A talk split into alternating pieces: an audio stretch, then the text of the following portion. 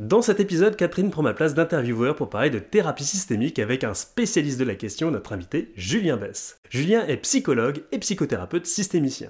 Et il a aussi une chaîne YouTube sur laquelle il parle de l'approche systémique avec beaucoup de passion et de cœur dans les yeux. Il nous offre ici l'occasion d'approfondir cet aspect de la psychothérapie dont Catherine a quelques notions du fait des formations réalisées dans cette approche, mais elle ne la connaît pas avec autant de précision que Julien. Il nous raconte ici son origine, ses caractéristiques principales et comment elle peut aider les patients, même en séance individuelle. Et puis si vous souhaitez découvrir votre psychologie et la psychothérapie, je ne peux que vous encourager à vous inscrire gratuitement à notre lettre psy.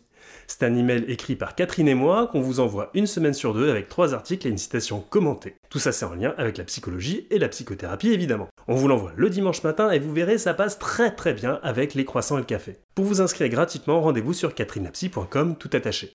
Allez hop, je vous laisse car Catherine et Julien ont beaucoup de choses à vous raconter. Bon alors Julien, déjà, est-ce que tu peux te présenter? Ah bah oui, c'est une question euh, directe. Bah, je m'appelle Julien Bess, je suis psychologue, psychothérapeute de l'individu, du couple et de la famille. Euh, je fais aussi également un peu de supervision, d'analyse de la pratique professionnelle et de formation. Donc tu as une spécialité, Julien, c'est que tu fais sur les réseaux sociaux de la pédagogie sur l'approche systémique. Mhm. Comment toi, tu as rencontré la systémique et euh, qu'est-ce qui t'a plu dans cette approche-là? Pourquoi tu t'es mis à te former là-dedans euh? Ben, j'ai découvert l'approche systémique à l'université parce que j'étais dans un master qui était relativement intégratif, Ouais, donc du où? coup à Montpellier. Euh, bon, je le découvre assez tard dans le cursus quand même, parce que les premières années sont assez centrées quand même sur les théories de base, sur euh, la psychologie clinique, la psychologie sociale, du développement, etc. Et c'est après en master, ça devait être en master 1, je pense, que je découvre l'approche systémique avec un prof qui arrive, qui n'est pas là pour très longtemps, je pense qu'il doit faire deux, trois interventions. Et je me souviens vraiment de la première fois où euh, bah, il nous présente l'approche systémique, personne ne sait ce que c'est ce truc, la, la systémique. Tu savais pas, toi tu connaissais Absolument pas. Et à ce moment-là, il arrive et puis euh, il nous fait faire des, un petit jeu, en fait, un petit jeu de rôle dans lequel euh, il va commencer à prendre un d'entre nous, puis un second, il nous demande de faire une espèce de figure dans laquelle si l'un s'en va, l'autre tombe. Donc tu vois, on se met dos à dos et puis euh, on trouve un équilibre dans ce, cette espèce de- d'homéostasie là. Et puis ensuite, il fait rentrer quelqu'un de nouveau. Et puis il va demander, bon bah maintenant cette nouvelle personne va de la même manière se positionner dans cette structure de telle manière à ce qu'un équilibre se trouve également. Donc du coup une autre personne vient, elle se pose, ça modifie un peu l'équilibre général. Et puis il nous fait euh, venir, enseignement. exactement. On était 12 dans la promo, donc on fait un gros truc, un gros paquet de, de personnes à 12 jusqu'à ce que la figure s'effondre euh, et qu'il nous explique en fait que bah, cette, euh, ce qu'il vient de nous faire faire, c'est la métaphore parfaite pour représenter une famille, un groupe d'individus, un système en fait, Euh, comme une famille, mais comme ça peut être aussi euh, n'importe quel système professionnel, etc., n'importe quel groupement d'individus en interaction les uns avec les autres. Et si tu regardes la structure d'ensemble, il y en a certains qui vont être des éléments piliers, Mhm. euh, il y en a qui peuvent sortir et rentrer sans que ça modifie tant que ça la structure d'ensemble. Et il y en a d'autres sur lesquels tout peut reposer, mais on s'en rend pas forcément compte. Et on se rend compte que dans cette figure-là, quand il demandait à certains de sortir, eh ben, ça modifiait grandement l'équilibre. Et bon, à partir de là, après, euh, c'est quelque chose, c'est une idée déjà qui a commencé à beaucoup me séduire, euh, cette idée que les choses étaient plus complexes que ce qu'elles ne paraissaient en fait. Et que ce que j'avais repéré dans la psychologie jusqu'à présent, c'était quand même surtout une tendance à aller chercher au niveau intra-individuel.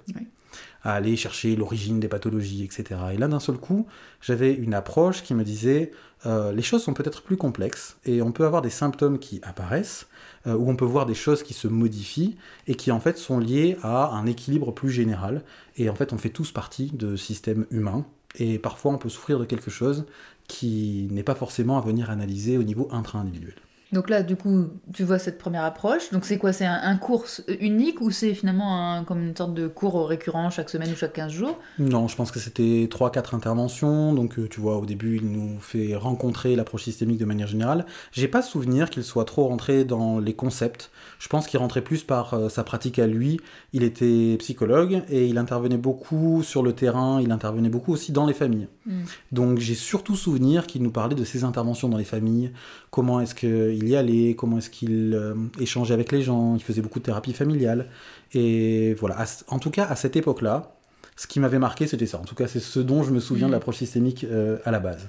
Et puis, pour reprendre ta question de tout à l'heure, ensuite, du coup, bah, je sors de l'université. Euh, mon premier poste euh, est un poste en institution. Donc, je suis psychologue dans un service de prestations médico-sociales. Donc, en fait, Exactement. Et dans lequel on accueille des enfants autistes, enfin avec des Mm. troubles du spectre euh, autistique, comme on dit aujourd'hui, et des problématiques de développement diverses. Et donc je commence à travailler là-bas, et je me rends compte quand même assez rapidement que j'ai la sensation de ne pas me sentir suffisamment équipé pour faire de la psychothérapie, euh, mais également pour pouvoir travailler avec les familles.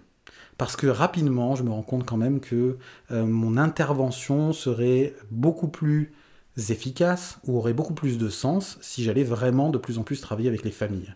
Et non pas uniquement comme ça se faisait historiquement Mm. dans cette institution, en face à face, avec les enfants, une demi-heure ou trois quarts d'heure par semaine. Quoi. Donc là, du coup, Donc, tu te dis, tu te rappelles ce cours. Exactement. Je me rappelle de ce cours et je me dis, tiens, ça pourrait être intéressant que je recontacte ce prof, que je lui demande où est-ce qu'il s'est formé, est-ce qu'il y a des formations euh, proches de chez moi à l'approche euh, systémique, en fait. Et c'est là qu'il me dit, bah, je me souviens, euh, j'étais allé à un congrès et il y avait un bonhomme avec un fort accent argentin qui présentait des concepts qui est, qui est très intéressant. Je crois qu'il a une école de formation à Saint-Étienne ou à Lyon, c'était pas loin de là où j'habitais parce que j'exerçais au Puy-en-Velay. Et donc, bah, je me renseigne. Ce fameux bonhomme, il s'appelle Reynaldo Perron. C'est un psychiatre qui est très connu dans le monde de, de la thérapie familiale. Que de l'approche interviewé d'ailleurs sur ta chaîne. Exactement, euh, que vous pourrez retrouver sur la chaîne YouTube. Et, euh, et donc du coup, bah, je me rends là-bas, c'est là où je me renseigne un petit peu. Je vois qu'il y a une formation longue, une formation de 4 années euh, à la thérapie familiale, d'orientation systémique. Euh, c'est le cycle qui donne accès à la certification en fait Hmm. de thérapeute de l'individu, du couple et de la famille. Et donc, euh, bah, je fais des demandes. Je me souviens d'avoir fait un dossier euh, énorme pour pouvoir me le faire financer, parce que faire financer 4 années de Bah formation ouais. Par une institution, c'était pas évident. Donc euh, ça a été accepté. J'ai fait beaucoup de zèle à ce moment-là. Et, et ça a fonctionné. Je me suis formé du coup à Lyon pendant 4 ans. Et là, ça a été le début d'une très belle aventure. Alors, est-ce que tu peux nous dire, pour satisfaire Fabien et sa curiosité, mais aussi bien sûr euh, celle de nos auditeurs qui connaissent pas la systémie, parce que, euh, alors, on en parlera peut-être un peu tout à l'heure, moi je dis systémie, alors depuis que je connais Julien, j'essaye Je- de dire systémique. Exactement, je suis, tu vois, je ne te reprends pas pour l'instant, je me dis je le ferai plus tard.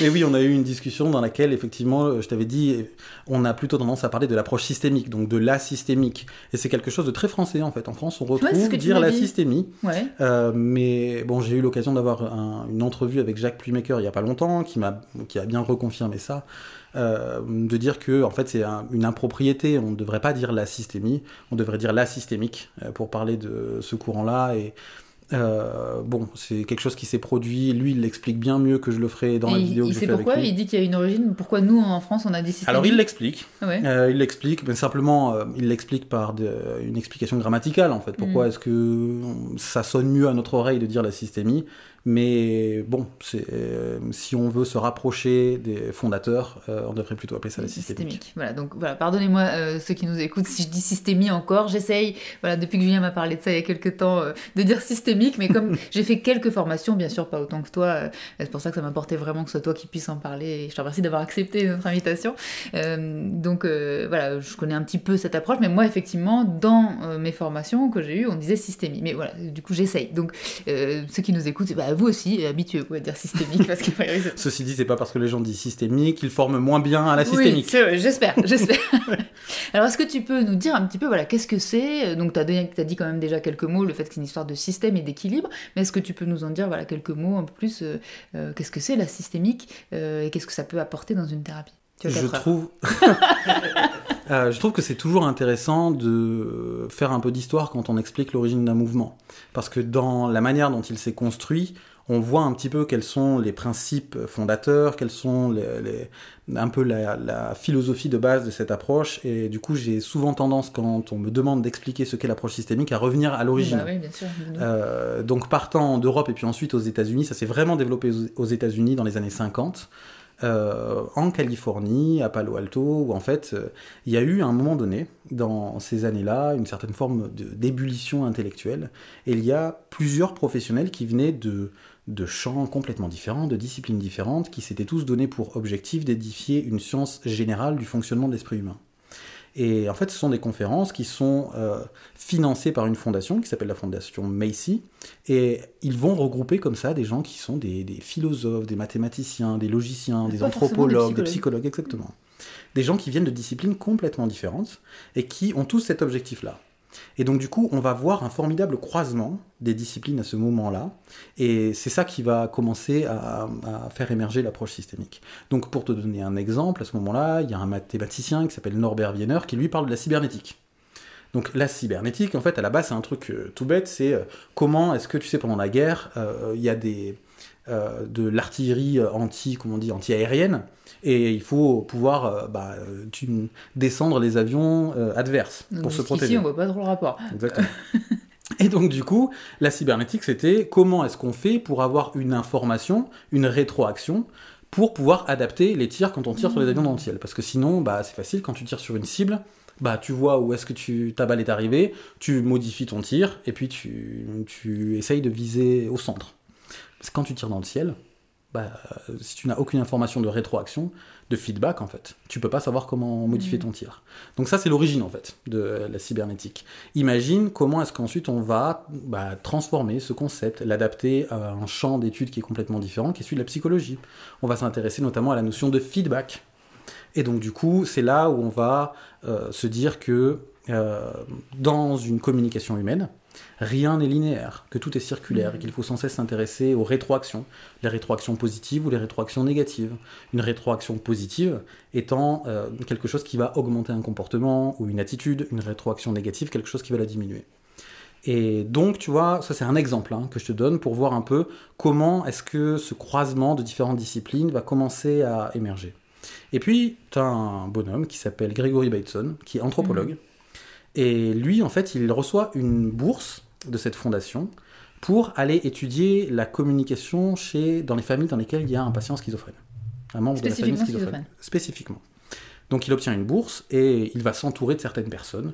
Il y a euh, à cette époque-là un étudiant en communication qui s'appelle Jay Haley. Euh, tu vas avoir un psychiatre, euh, ou, oui les psychiatres, Don Jackson. Enfin, il s'entoure de gens qui viennent de domaines différents et il va travailler avec eux sur cette question-là. Et ils vont se rendre compte de certaines choses. Et Gregory Bateson, lui, il est anthropologue. Donc forcément, quand il va aller étudier les communications, il va le faire avec un regard anthropologique. Donc du coup, euh, pas du tout colonisé par euh, l'approche psychanalytique qui était la plus dominante à cette Mhm. époque-là. Et ça va être très intéressant la manière dont il va interpréter, dont il va étudier tout ça. Il va notamment se rendre compte que quand euh, bon, ils sont à l'hôpital, ils traitent des patients schizophrènes, euh, bah, le patient est traité à l'hôpital et puis ensuite il retourne dans sa famille. Ils se rendent compte que lorsque le patient retourne dans sa famille, il commence à retrouver les symptômes qu'il avait perdus quand il était traité à l'hôpital.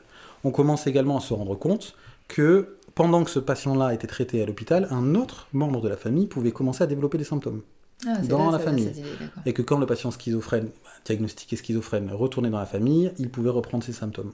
Donc on a commencé à se dire, tiens, il y a quelque chose, peut-être qu'il y a une certaine fonction à ces symptômes-là. Euh, donc du coup, il va y avoir cette idée selon laquelle un symptôme, en fait, euh, peut être une tentative du, du patient, en tout cas du porteur du symptôme, pour retrouver un équilibre, pour maintenir un équilibre. La métaphore que j'utilise tout le temps pour parler de l'approche systémique, c'est celle de la pyramide humaine. Euh, tu sais, comme euh, quand tu vas au cirque et que tu vois des Mhm. gens qui font une immense pyramide Un humaine. peu ce qu'avait fait ton prof au départ, finalement. Exactement, sauf qu'il nous a pas fait monter Mais sur les épaules les uns des autres. mais il a l'idée. pas, il a pas risqué. Mais c'est un peu l'idée, c'est Mm. que si tu vois une pyramide humaine, en fait, ça fait un ensemble. Et si tu as une personne qui modifie sa position dans la pyramide, bah, ça va entraîner tous les autres à modifier leur position Mm. également. Et tu vas en avoir qui vont euh, avoir un poignet tordu, euh, qui vont commencer à avoir plus de poids sur une épaule. Et si tu regardes l'ensemble, tu vas avoir un équilibre, un certain Mm. équilibre. Mais si tu regardes à l'intérieur, il y en a qui vont souffrir beaucoup plus que les autres. Euh, donc, je reviens à mon histoire. donc, euh, c'est ce petit groupe-là, il commence à s'intéresser justement au phénomène de communication. Ils se rendent compte également qu'il y a parfois des choses qui se passent dans la communication dans lesquelles un message semble avoir un double contenu. C'est-à-dire qu'il y a un contenu euh, verbal, en fait, si tu veux, euh, et puis il y a un contenu qu'on appelle digital, et puis il y a un contenu analogique, c'est-à-dire tout ce qui va être le non-verbal, le contexte, etc., qui peut dire l'inverse. Donc en fait, ça, il s'en est rendu compte dans la communication justement entre bah, les parents de ces enfants schizophrènes, souvent les mères, et leurs enfants. Ils se, rendaient compte que parfois, elles disaient quelque chose, mais le corps disait une autre. C'est-à-dire, bah, euh, typiquement, bah, tiens, tu viens pas me faire un câlin, ou tu viens pas m'embrasser, mais avec le corps qui semblait se fermer. Mm. C'est un double message en fait qui est envoyé à l'enfant. Un contenu informatif et un contenu euh, euh, Non verbal. non verbal, voilà, qui va dire l'inverse. Et donc, à partir de là, ils vont théoriser euh, ce qu'ils vont des grands principes en fait au niveau de la communication qu'ils vont appeler des axiomes. Des axiomes, c'est en fait Mm. des choses qu'on sur les qu'on se propose de, C'est la, de- la base du. Oui, c'est un terme mathématique en fait qui dit. Voilà, Oui. c'est un des ingrédients. Voilà, qu'on considère Exactement, c'est quelque chose qu'on exactement qu'on considère comme vrai, qu'on ne peut pas démontrer ou qu'on ne va pas Mm. démontrer, mais sur lequel on va baser la suite de notre euh, raisonnement. Mm. Et donc du coup, ils vont proposer cinq axiomes de la communication. Ça va être le premier ouvrage en fait qui va être un peu fondateur, qui s'appelle Une logique de la communication et qui va présenter un peu les bases de l'approche systémique, c'est-à-dire les éléments de la théorie générale des systèmes euh, au système ouvert comme une famille Quand et tu le les dis comme éléments ça, de la théorie de la communication. Tu sais, j'ai un père physicien et il dit la- des théories, la théorie des systèmes. C'est vrai que du coup, ça me fait penser au fait que tu disais il y avait plein de gens de plein de, de domaines différents. Effectivement, euh, le système, c'est c'est- on trouve pas ça qu'en psychologie finalement, on trouve ça en physique aussi. euh, Mais à la base, la théorie générale des systèmes vient pas du tout du Ouais. domaine de la psychologie. Mm. À la base, ça s'intéresse à d'autres types de systèmes et on a pris cette métaphore systémique pour l'appliquer au champ Mm. d'étude de la psychologie en fait. Mais à la base, ça vient pas de là. C'est vraiment ce croisement de différentes disciplines.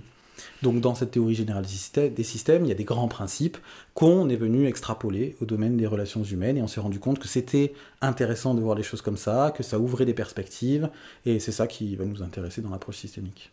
Donc là, tu as dit le premier, il reste quatre autres donc, euh, principes. J'ai dit quoi comme principe? Tu as dit la théorie de la communication. Alors, la théorie de la communication, c'est fondé sur les cinq axiomes de la communication. Ah, ok. Et la théorie générale des systèmes, il y a aussi plusieurs grands principes dans la théorie générale des systèmes. ok. Je vais peut-être pas tous les évoquer là, Mm. mais il y a le principe de totalité, d'équifinalité, euh, d'homéostasie, etc. Et bah, si jamais ça intéresse les gens qui écoutent ton podcast, euh, j'ai fait des vidéos spécifiquement là-dessus sur, euh, sur ma chaîne YouTube, donc s'ils veulent, ils peuvent aller voir ça. Ou lire le- une logique de la communication dans laquelle ils vont tout retrouver euh, d'expliciter très clairement. Quoi. Alors toi, du coup, qu'est-ce qui te plaît particulièrement? Donc, on a dit un petit peu des choses, si je comprends bien, c'est cette histoire que là, les choses sont plus complexes que ce que ça pouvait sembler quand tu as fait tes études. Euh, tu sembles dire aussi que tu aimes bien cette idée de l'équilibre, qui fait que quand quelque chose bouge d'un côté du système, bah, ça peut faire euh, quelque chose chez quelqu'un d'autre du, sy- du système, et donc de regarder euh, euh, voilà, l'individu aussi à travers du système dans lequel il évolue. On pourra peut-être un petit peu parler tout à l'heure de la systémie centrée sur la personne, c'est-à-dire comment on fait de la thérapie individuelle en systémique, puisque on pourrait avoir tendance à penser que du coup c'est forcément euh, de la thérapie pour des couples, pour des familles, pour euh, euh, quand tu fais de la PP, tu fais avec des équipes, Mhm. des institutions. On- évoquera peut-être ça après, mais déjà voilà, est-ce que- qu'est-ce qui te plaît là-dedans à part ces, ces quelques idées dont que tu nous as parlé? Je pense que ce qui m'a plu, c'est que c'est une approche qui est profondément complexe, qui va sortir d'une logique linéaire que je pouvais trouver un peu simpliste, tu vois, Oui. dans laquelle ben, un événement produit une chose. Mm. C'est quelque chose qu'on peut retrouver dans plein de théories psychologiques, hein. comme quoi bah, tel événement dans l'enfance euh, va produire tel type de conséquences à l'âge adulte, etc. Et là, enfin, j'avais quelque chose qui me semblait plus complexe et qui pouvait avoir aussi une, des propositions qui étaient euh, déculpabilisantes pour les gens. Hmm. Euh, parce que aussi j'aimais bien cette idée qu'on pouvait être porteur d'un symptôme qui était en fait euh, un symptôme familial. J'aimais bien cette idée aussi qu'on puisse considérer les symptômes comme étant des adaptations. Euh, donc du coup c'était, tu vois, une manière de présenter les choses un peu euh, différente. Et ce qui m'a séduit, c'est que j'ai eu l'impression qu'on n'était pas dans ce- ce que je crois que c'est Aaron Antonovsky qui appelle la pathogénèse, mais qu'on était dans quelque chose d'autre qui était plutôt de l'ordre de la salutogénèse. Mm. C'est-à-dire que, parce que j'ai appris à la fac, comme toi j'imagine, pendant 5 ans, c'est en grande partie bah, la psychopathologie, Mm. euh, les maladies mentales. Et quand même, si on apprend ça pendant 5 ans, on est conditionné à voir ça chez les gens. Mm. Parce que c'est la grille de lecture qu'on a, et par conséquent, bah, on va avoir tendance, quand on rencontre les gens, à chercher où est le problème, ou à chercher l'origine du, du symptôme, parce qu'on a l'habitude de traiter et de travailler avec des symptômes. Mm. Et là, d'un coup, je voyais une approche qui se proposait aussi de voir les compétences des familles, de voir les compétences des gens, dans laquelle le thérapeute euh, se présentait comme étant un activateur de ressources, pour faire en sorte que les personnes puissent trouver les solutions adaptées dans leur système à elles, d'un point de vue écologique en fait, et que en tant que thérapeute, on allait être vigilant à ne pas se rendre indispensable aussi. Euh, dans Mm. les systèmes dans lesquels on va travailler. Donc il y avait quelque chose que j'ai beaucoup aimé à cet endroit-là. Il y a aussi, j'ai beaucoup apprécié la question de responsabilité euh, dans la posture du thérapeute. Parce que, en fait, auparavant, bah, le thérapeute s'estimait comme étant extérieur au système qu'il observait. Mm. C'est-à-dire que euh, bah, on pouvait accueillir une famille et puis se demander, bon, comment est-ce qu'ils fonctionnent entre eux Euh, Et donc, du coup, le thérapeute euh, ess- essayait de proposer des changements pour qu'il y ait des modifications à l'intérieur de ce système pour que les personnes qui portent le symptôme n'aient plus besoin de le porter, que tout le monde puisse aller mieux, quoi, si je le dis simplement. Et dans une seconde vague, on s'est dit, mais en fait, l'observateur, par son observation, modifie le système qu'il observe. Ça, c'est Ça vraiment- encore, c'est un truc qui vient de la physique, hein, qui vient pas forcément de la psych. Mais c'est vraiment quelque chose qui est intéressant, effectivement, euh, de, de se poser cette question. Et moi, en tant que thérapeute, euh, mais qu'est-ce que j'active euh, Et ma présence, et mes mots, et mon non-verbal, qu'est-ce que ça joue Et, et c'est vraiment quelque chose qui est vraiment intéressant. Exactement. À la base, je crois même que ça vient, tu sais, des études qui avaient été faites sur les photons, sur la, la lumière en fait. Comme quoi, quand il y a un observateur, ça modifie les résultats de l'expérience, quoi.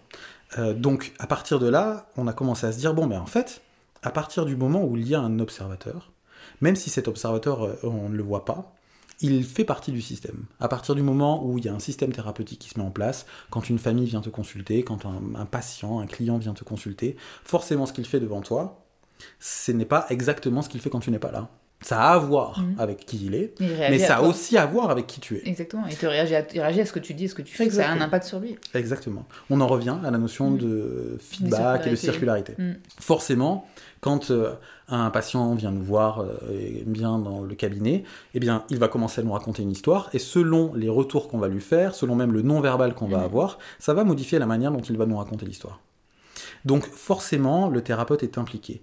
Et en fait, c'est un leurre, c'est une chimère de penser qu'on peut être complètement neutre, en fait. Ou alors même de penser que ce qu'il fait devant nous, c'est ce qu'il fait quand on n'est pas là. Mhm. Que ce qu'une famille joue devant nous, c'est ce qu'elle fait quand on n'est pas là, quand euh, ils sont à la maison ensemble. Non, ce qu'ils jouent quand ils sont devant nous, ça, c'est quelque chose de différent qui a à voir avec euh, ce qui se joue à ce moment-là dans l'interaction. Donc, à partir du moment où quoi qu'on quoi qu'on fasse, on modifie l'équilibre de, des interactions qui se présentent devant nous, eh bien, il y a vraiment cette posture de responsabilité, quitte à avoir un impact, autant réfléchir à de quelle manière est-ce que je veux avoir cet impact et à s'impliquer vraiment dans le processus thérapeutique. Et, et du coup, ça vient avec le fait de se responsabiliser, c'est-à-dire que si je suis impliqué, je peux pas dire bon bah la manière dont, dont on réagit Mhm. les gens, ça leur appartient, c'est de leur histoire Et ça, uniquement. c'est vraiment ce que ce qu'on m'a appris moi à la fac en master, euh, là où j'étais dans une fac psychanalytique, et c'était vraiment c'est cette notion de qu'eux ils appellent contre-transfert, euh, que moi j'utilise, mais que j'utilise plutôt comme tu l'as décrit toi euh, dans, dans tes vidéos dernièrement, et qui va dire voilà, si le patient il se passe ci, il se passe ça, ça lui appartient, ça veut dire quelque chose de lui, mais pas que, comme tu le dis, c'est aussi que moi j'ai eu cet impact-là parce que je suis qui je suis, et un autre thérapeute aurait eu un autre impact, et le, le patient a pu réagir autrement. Et je trouve c'est hyper intéressant, et je pense euh, aidant aussi, euh, et pour les patients, mais peut-être pour nous aussi pour progresser, d'a- d'avoir cette idée en tête. Exactement. Mm. C'est le principe de résonance de Monier-Caïm. Mm. C'est-à-dire que c'est ce qui se passe là, ça ne dit pas quelque chose de lui,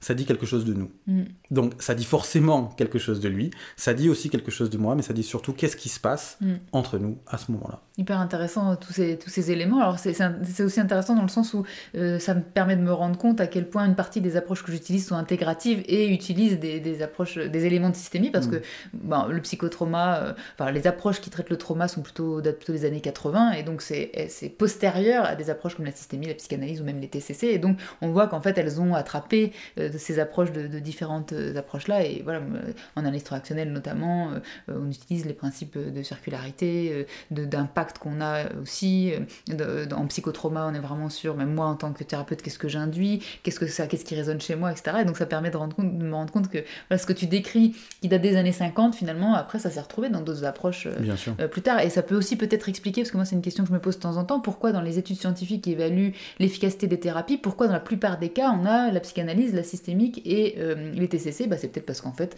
c'est les trois plus anciennes euh, et que finalement depuis les autres approches ont surtout euh, pris des, des éléments de ces différentes approches-là et peut-être que euh, voilà, c'est comme ça qu'elles se sont construites. Alors j'aimerais Mm. aussi euh, savoir s'il y a des choses, euh, parce que tu as l'air passionné, on voit que tu as les yeux qui brillent, alors les gens qui nous écoutent en podcast et qui nous voient pas forcément sur YouTube ne voient pas tes yeux, mais on voit que tu es vraiment, as les paillettes dans les yeux. Est-ce qu'il y a quand même des choses dans cette approche que hum, tu modifierais si tu pouvais ou que tu n'apprécies pas forcément ou, ou non? Alors c'est une approche que j'estime quand même être suffisamment large elle s'est tellement développée depuis des années que tu vas retrouver plein de courants différents à l'intérieur de cette approche. Mm.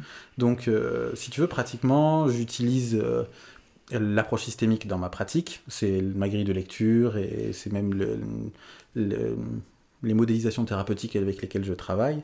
Mais j'ai l'impression d'avoir une approche intégrative à l'intérieur Mm. de l'approche systémique, si tu veux. Parce que dans le- ce grand courant qu'est l'approche systémique, tu vas avoir un- une approche structurale, un courant structural, le courant stratégique, le courant orienté solution. Euh, tu vas avoir, bon, c'est un petit peu euh, euh, différencié aujourd'hui, mais l'approche narrative euh, qui, qui s'inscrit quand même dans la mouvance de l'approche systémique, mais avec quand même suffisamment différente pour qu'on puisse ne pas l'intégrer complètement ou en tout cas la mettre un peu euh, euh, à cheval sur le côté, quoi. Mais voilà, il y a plein, et il y en a plein d'autres. hein. Euh, à l'intérieur de cette approche-là, tu as différents courants qui vont avoir euh, des propositions euh, à un niveau conceptuel, à un niveau thérapeutique qui sont différentes. Donc, euh, si tu me poses la question comme ça, est-ce qu'il y a des choses que je mettrais de côté? Bah, aujourd'hui, non, mais dans la mesure où j'ai l'impression de faire un choix. Mm. Que je choisis déjà ce qui fait sens pour moi, ce qui résonne pour moi, dans ces différents courants de cette approche plus générale qui est l'approche systémique. Alors, est-ce que tu peux nous dire quelque chose un peu de comment tu utilises cette approche-là, même si avec tout ce que tu as dit, on peut peut-être commencer à imaginer, mais que tu nous dises très concrètement, voilà, quand tu as une personne seule qui, qui vient euh, euh, en consultation, elle n'est pas avec euh, son conjoint, sa conjointe, elle n'est pas avec un de ses enfants, elle n'est pas euh, dans son équipe professionnelle ni dans sa famille, elle vient seule, voilà, et elle vient pour une problématique. Est-ce qu'il y a déjà, déjà est-ce qu'il y a des problématiques qui sont, qui te paraissent vraiment très adaptées à la systémique, et d'autres qui te paraîtraient moins adaptées, ou en fait finalement tu pourrais recevoir n'importe quel type de public, euh, et puis bah voilà, comment tu fais pour travailler ça avec une personne seule euh, en consultation? Si je réponds d'abord à la deuxième partie de la question, euh, oui, je pense que euh, on peut travailler avec n'importe quel type de public à partir du moment où l'approche systémique, c'est vraiment un- une grille de lecture. C'est une manière euh, d'interpréter les situations, de les envisager, de regarder, de percevoir le monde. Donc euh, oui, je pense que n'importe qui, euh, bah, je vois pas de contre-indication, euh, je- tu vois, je vois pas des personnes qui viendraient où je me dirais, ah l'approche systémique n'est pas Mm. euh, Adapté, adapté. C'est une manière de, de- c'est presque une philosophie d'intervention. Euh, et donc du coup, je la vois adaptée à tout type de situation a priori comme ça. Après, euh, l'autre partie de ta question, rappelle-moi. Comment tu fais enfin, Ah oui, quand la personne vient seule. Ouais. En fait, c'est, je pense qu'on a confondu bien souvent thérapie familiale et approche Oui, systémique. je suis d'accord avec toi. Parce que, effectivement, si tu as cette vision systémique, avec cette philosophie que je te décrivais tout à l'heure, forcément, si tu considères que la personne peut souffrir de quelque chose qui euh, s'insère dans un cadre plus général, bah, on va quand même avoir cette tendance à se demander, ok, mais euh, dans quoi, dans quel genre de système est-ce qu'elle est prise, de système relationnel, etc. Comme on se pose ces questions-là, bah, on a une tendance plus facile à se dire bah, si on faisait venir les, les personnes Mm. de la famille, si on faisait venir l'autre personne du couple, si on faisait venir les enfants, etc., ça nous donnerait cette pluralité de vision, ça nous donnerait un accès privilégié à bah, ces mécanismes-là relationnels dans son milieu, en fait. Mais ce n'est pas une, euh, une obligation. Et tu peux très bien travailler avec une personne en individuel, mais en ayant ce prisme-là, en ayant cette grille de lecture-là, dans laquelle tu sais bien qu'il y a certaines choses dans la manière dont tu vas poser les questions, tu vas t'intéresser aux relations que la personne peut avoir avec les différents membres du système. Il va y avoir euh, une, euh, une vision aussi quand même dans l'approche systémique qui est constructiviste, c'est-à-dire qu'on considère qu'il n'y a pas une réalité, mais que chacun construit sa propre perception de la réalité. Donc à partir de ce moment-là, c'est ce qu'on fait d'ailleurs quand on reçoit plusieurs personnes. hein. On ne considère pas qu'il y a une vérité générale. On va créer des canaux de communication avec chacun, et on va aller rejoindre chaque personne dans sa construction du réel, en disant bien que c'est la sienne, qu'il n'en existe pas une générale, et on va le dire d'ailleurs, parce que quand des personnes veulent se, tu vois, euh, contester euh, la vision de l'un, on va leur dire, je ne vais pas croire que vous êtes d'accord avec tout ce que va dire euh, votre femme ou votre mari, mais c'est important pour moi que de pouvoir aller le rejoindre dans sa construction. Et donc, comme il y a cette vision constructiviste, bah forcément, on part pas du principe que ce que la personne nous amène, en, même en séance individuelle, c'est la réalité. On part du principe que c'est la sienne, et que les autres personnes qui sont en relation avec elle ont probablement la leur, qui les amène à réagir comme ils réagissent. Il y a une phrase que j'aime beaucoup de Moni El Kaïm, qu'il disait souvent dans ses conférences. Euh, il disait euh, à partir du moment où on juge, on fait l'économie de l'analyse. Et j'aimais bien cette phrase avec cette idée que euh, bah, tout le monde a toujours une très bonne raison d'agir comme il le fait. Donc si déjà, quand on, accueille une personne en individuel, on a cette grille de lecture, que oui, elle, elle a, elle a une très bonne raison d'agir comme elle le fait, mais les personnes de son entourage aussi. Donc on ne va pas adhérer, calquer à la narrative qui est la sienne, si par exemple elle vient en nous disant, j'en sais rien, mon mari euh, est un pervers narcissique, euh, ou ma femme est une horrible je sais pas quoi, on ne va pas euh, calquer tout de suite à ça, on va se dire, oh, ça c'est ta construction, et donc du coup on va euh, toujours avoir cette idée que euh, les choses sont certainement plus complexes que ça, et qu'on va essayer d'amener la personne à ouvrir un peu son, son angle de vision, de telle manière à voir des choses qu'elle ne voyait pas auparavant, et qu'elle retrouve une certaine fonctionnalité. Donc du coup, tu as quand même des ingrédients que tu cherches à connaître pour avoir un peu le contexte et puis la vision des choses de la personne. Est-ce que tu dirais que dans un premier entretien, par exemple, il y a des questions euh, types que tu poses pour pouvoir avoir ce type d'informations Quelles sont les choses que tu demandes aux gens? Ou finalement tu les laisses venir eux avec ce qu'ils ont à dire puis toi tu te fais ta construction petit à petit? Ou bien il y a quand même des, des- des- enfin, un, entre- un premier entretien qui serait un peu guidé? Parce que tu as dit, il me semble, euh, enfin pas ici mais tu nous as dit que ton premier entretien dure une heure et demie donc peut-être est-ce que tu poses des questions Pas forcément en individuel. En Ah, général, d'accord. c'est les premiers entretiens famille et couple. Euh, Mm. bah, dans ma pratique, euh, je sais qu'une heure et demie, c'est ce qui me semble confortable. Euh, non, en individuel, c'est une heure en général. Mm. C'est- rarement une heure et demie.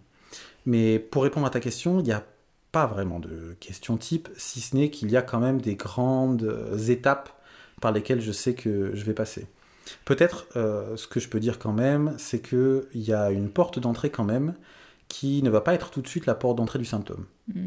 C'est-à-dire que quand la personne va m'arriver pour une première séance par exemple, euh, déjà il va y avoir toute un- une première phase qui va être euh, une phase dans laquelle on va faire euh, ce qu'on appelle la phase sociale de l'entretien. C'est-à-dire qu'on va pas rentrer tout de suite dans le travail, on va pas rentrer tout de suite avec pourquoi vous venez me consulter? On va commencer à faire connaissance. Donc faire connaissance, ça va déjà commencer par le fait que le thérapeute se présente. Et la présentation du thérapeute, c'est pas uniquement bonjour, je m'appelle Julien Bess, je suis psychologue, euh, qu'est-ce qui vous amène? C'est parce que les personnes, quand elles arrivent en séance, je, bah, je sais pas si ça t'est déjà arrivé à toi, mais ça arrive à n'importe qui, même quand on va chez un médecin, on arrive toujours avec une certaine forme d'anxiété quand même ouais. parce qu'on ne connaît pas la personne qui est en face de nous, parce qu'en plus dans les métiers qui sont les nôtres, on accueille des personnes qui viennent avec une souffrance ou avec euh, des problématiques qui sont importantes, qui vont les amener à se dévoiler. Donc il faut qu'elles soient euh, quand même relativement apaisées au niveau de leur anxiété. Donc déjà le fait que le thérapeute puisse prendre le temps de se présenter dans une présentation qui soit quand même suffisamment étayée, euh, pas forcément pour qu'il y ait beaucoup d'informations qui soient données, mais plus pour que ça permette aux personnes de se faire une petite idée de qui on est dans la manière dont on parle, dont on présente les choses. Donc, tu vas dire quoi par exemple toi? eh ben, je vais dire, euh, je vais commencer avec des informations qui sont assez générales. Par exemple, si je reçois la personne en institution, eh ben, je vais lui expliquer euh, bah, que je travaille dans cette institution. C'est une institution dans laquelle euh, on reçoit les jeunes qui blablabla. tu Mm. vois, je vais présenter l'institution, ma fonction dans l'institution. Je vais expliquer un peu le cadre. Je peux donner des informations qui ne qui ne sont pas forcément des informations très importantes, mais qui vont servir justement à alimenter cette phase-là, qui a vraiment juste pour euh, vocation à diminuer un peu cette anxiété, à ce que les gens s'acclimatent un peu à ma personnalité. Mm. Et ensuite, dans la manière dont je vais leur demander de se présenter, euh, il va y avoir quand même un intérêt d'abord à qui ils sont, sans entrer tout de suite par la porte du symptôme. Mais des informations classiques. Euh, euh, bonjour Catherine, euh, est-ce que vous pouvez me dire quel âge vous avez, qu'est-ce que vous faites comme travail, euh, est-ce que vous êtes euh, euh, en couple ou pas, vous avez des enfants, euh, tu vois, je vais vraiment Oui, euh, tu cherches poser des questions. contexte finalement. Oui, exactement, exactement. Et ça permet, donc si les personnes ont des hobbies, des choses qu'elles aiment bien, bah, elles aiment bien ça, c'est intéressant, on peut leur poser des questions là-dessus. Et ça peut prendre quand même euh, un- plusieurs minutes. Euh, et pendant ces minutes-là, on fait connaissance, mais pas à travers le symptôme tout de suite. Et une fois qu'on a fait ça, ça rejoint cette vision, euh, tu, sais, tu sais, dont je te parlais tout à l'heure, qui va être liée plus tard à quand même cette idée de la salutogénèse, Mhm. du fait qu'on va aller chercher les ressources, qu'on va chercher à les activer, etc., et qu'on ne va pas insister sur les symptômes. Euh, et donc du coup ensuite les personnes arrivent et bon qu'est-ce qui les amène à consulter? Donc là elles vont dérouler leurs problèmes. Et à partir de là il y a plusieurs grandes phases. Alors moi je sais que ce qui va diriger quand même mon intervention thérapeutique c'est la méthode stratégique résolutive qui est une, euh, une- si on veut dire une approche thérapeutique qui a été conceptualisée par le docteur Reynaldo Perron et par Yara Doumit Nofal. Ils ont écrit un livre dans lequel ils, euh, ils en parlent qui s'appelle Provoquer le changement et dans laquelle il y a quand même des grandes, euh, des grandes étapes, si on veut. Grosso modo, ce qui va guider l'in- l'intervention, c'est qu'au début, on va chercher à définir le problème en termes résolvables. Mm. Euh, non, ensuite, on va chercher à avoir l'adhésion du client ou du patient à la définition du problème. Euh, ensuite, on va faire l'inventaire des solutions qui ont déjà été tentées, etc. etc. Euh, je ne vais pas tout dérouler ici, mais l'idée c'est vraiment que voilà, il y a des grandes étapes comme ça qui vont diriger un peu, qui vont servir de canevas dans l'intervention thérapeutique, mais il n'y a pas des questions spécifiques euh, ou des choses aussi précises que ça. Est-ce qu'il y aurait des livres que tu voudrais conseiller à des gens qui voudraient approfondir? Donc là, tu as parlé du livre de Yaradomit Nofal et de euh, Ronaldo Perron. Euh, Est-ce qu'il y aurait d'autres choses? Tu nous as parlé de Betson, tu nous as parlé de Moniel Caïm. Est-ce qu'il y a des ouvrages que tu recommanderais pour des personnes qui voudraient approfondir? Et puis aussi éventuellement des organismes de formation? Parce qu'en fait, moi de temps en temps, je parle un peu de la systémique parce que, voilà, comme j'ai dit, je me suis un petit peu formée. Je suis pas du tout spécialiste comme tu l'es. Euh, mais du coup, moi, les, les- j'ai pas d'organisme de formation à long terme à, Mm. à re- recommander puisque je n'en ai pas fait. Mais peut-être toi tu en as ou tu en connais d'autres. euh, Parce que c'est souvent une question qu'on me pose et puis moi je sais pas répondre. Eh ben, je, peux répondre avec mon expérience. En ce qui concerne les livres, Une logique de la communication euh, de Paul Vatlavik, Janet Elmick Bivin et Don Jackson, c'est euh, une porte d'entrée, c'est la base. C'est un tout petit livre, mais qui n'est quand même pas si facile que ça à digérer. Donc ce que je conseille aux gens, c'est de plutôt le lire, mais en l'ayant un peu sur la table de chevet, en lisant deux trois pages, en le posant, ne s'attardant pas quand il y a des choses qui sont qui apparaissent complexes, parce que bah, bien sûr il va y avoir un langage qui vient des mathématiques ou tu vois, euh, il y a la question des J'aime paradoxes bien cette logiques. idée. Moi, tu vois, je euh, savais pas et je trouve ça très intéressant de savoir que c'est un petit peu, euh, euh, comment dire, multidisciplinaire quoi. Exactement. Mm. Et tu vas avoir des trucs qui, bah, par exemple, dans la logique de la communication, euh, il y a vraiment des choses mathématiques. hein. On te parle de François Viette, qui a inventé le concept de variable. Euh, avant lui, euh, si tu veux, les mathématiques, c'était que des nombres, quoi. Mm. Et à partir de lui, il a introduit cette notion de variable. Donc pour faire des équations, tu sais, avec les x, y, euh, ou a plus b égale... Avant ça, ça n'existait pas. Et donc ce principe de variable, bah, quand on le prend, qu'on l'e- qu'on l'extrait des mathématiques et qu'on le, le met dans notre domaine qui est celui de la psychologie, ça vient nous dire quoi? Que parfois, il suffit qu'il nous manque une variable Mm. de l'équation pour que ça nous paraisse insolvable et que ça nous conduise à juger en disant franchement ça c'est n'importe quoi, c'est complètement faux ce qu'on est en train de voir là, ou c'est complètement fou. Et avec, en fait, ce qu'il nous manque, c'est simplement une variable à l'équation pour pouvoir tout d'un coup la résoudre et la comprendre. Donc ça, c'est aussi une vision euh, un peu différente qui vient des mathématiques. Mais alors, bah, si tu ouvres le bouquin à la page de l'équation, euh, bon, tu peux dire c'est quoi ce truc? Donc voilà, il faut un peu de, un peu de temps. Je trouve qu'une logique de la communication, c'est une base qui me semble très, très intéressante, mais voilà, à digérer lentement. Un ouvrage que je trouve, euh, bah, celui qui dirige ma pratique, ou en tout cas qui, euh, sur lequel je me base beaucoup, je l'ai je l'ai cité tout à l'heure, c'est celui de Reynaldo Perron et Yara Nofal, Provoquer le changement. Là, il va y avoir beaucoup de concepts, en fait, parce qu'ils sont venus mettre dans ce livre euh, un peu le nectar, qui est celui de, de nombreuses années de pratique, quoi. Euh, donc là-dedans, il y a de manière condensée plein de choses. Ce n'est pas non plus un ouvrage qui est si facile d'accès, un peu comme la logique de la communication, mais de la même manière, je conseille de le lire doucement et puis de s'acclimater avec les concepts. Et c'est un ouvrage d'une immense richesse. Euh, donc ça, c'est pour les deux ouvrages qui sont peut-être euh, pas si faciles d'accès, mais dans lesquels il y a une richesse incroyable. Et si on, se laisse le temps de les découvrir, euh, vraiment, il y a énormément de choses dedans. Pour des choses plus faciles d'accès, je conseillerais peut-être Moniel Caïm, Si tu m'aimes, ne m'aime pas, euh, dans lequel il explique notamment ce concept de la double contrainte réciproque dans un couple. Comment est-ce qu'on peut demander quelque chose à quelqu'un et en même temps lui demander l'inverse, ne pas croire que c'est possible.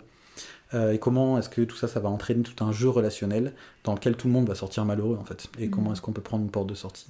Et après, euh, peut-être en ce qui concerne aussi les bases, Guy Oslos, La compétence des familles, c'est aussi un ouvrage que je trouve très intéressant à lire. Euh, et pour les instituts de formation, euh, bon, il y, en a, plusieurs grands en France qui vont faire cette, proposer cette formation longue, qui est la formation certifiante, qui permet d'avoir la certification française et ensuite européenne de thérapeute euh, familial, d'orientation systémique. Et bon, celle dans laquelle je me suis formé moi, c'est celle que je connais le mieux, dans laquelle maintenant aussi je peux commencer à faire des formations, c'est l'IFATC, l'Institut de formation et d'application des thérapies de la communication, qui est à Lyon et maintenant à Clermont-Ferrand.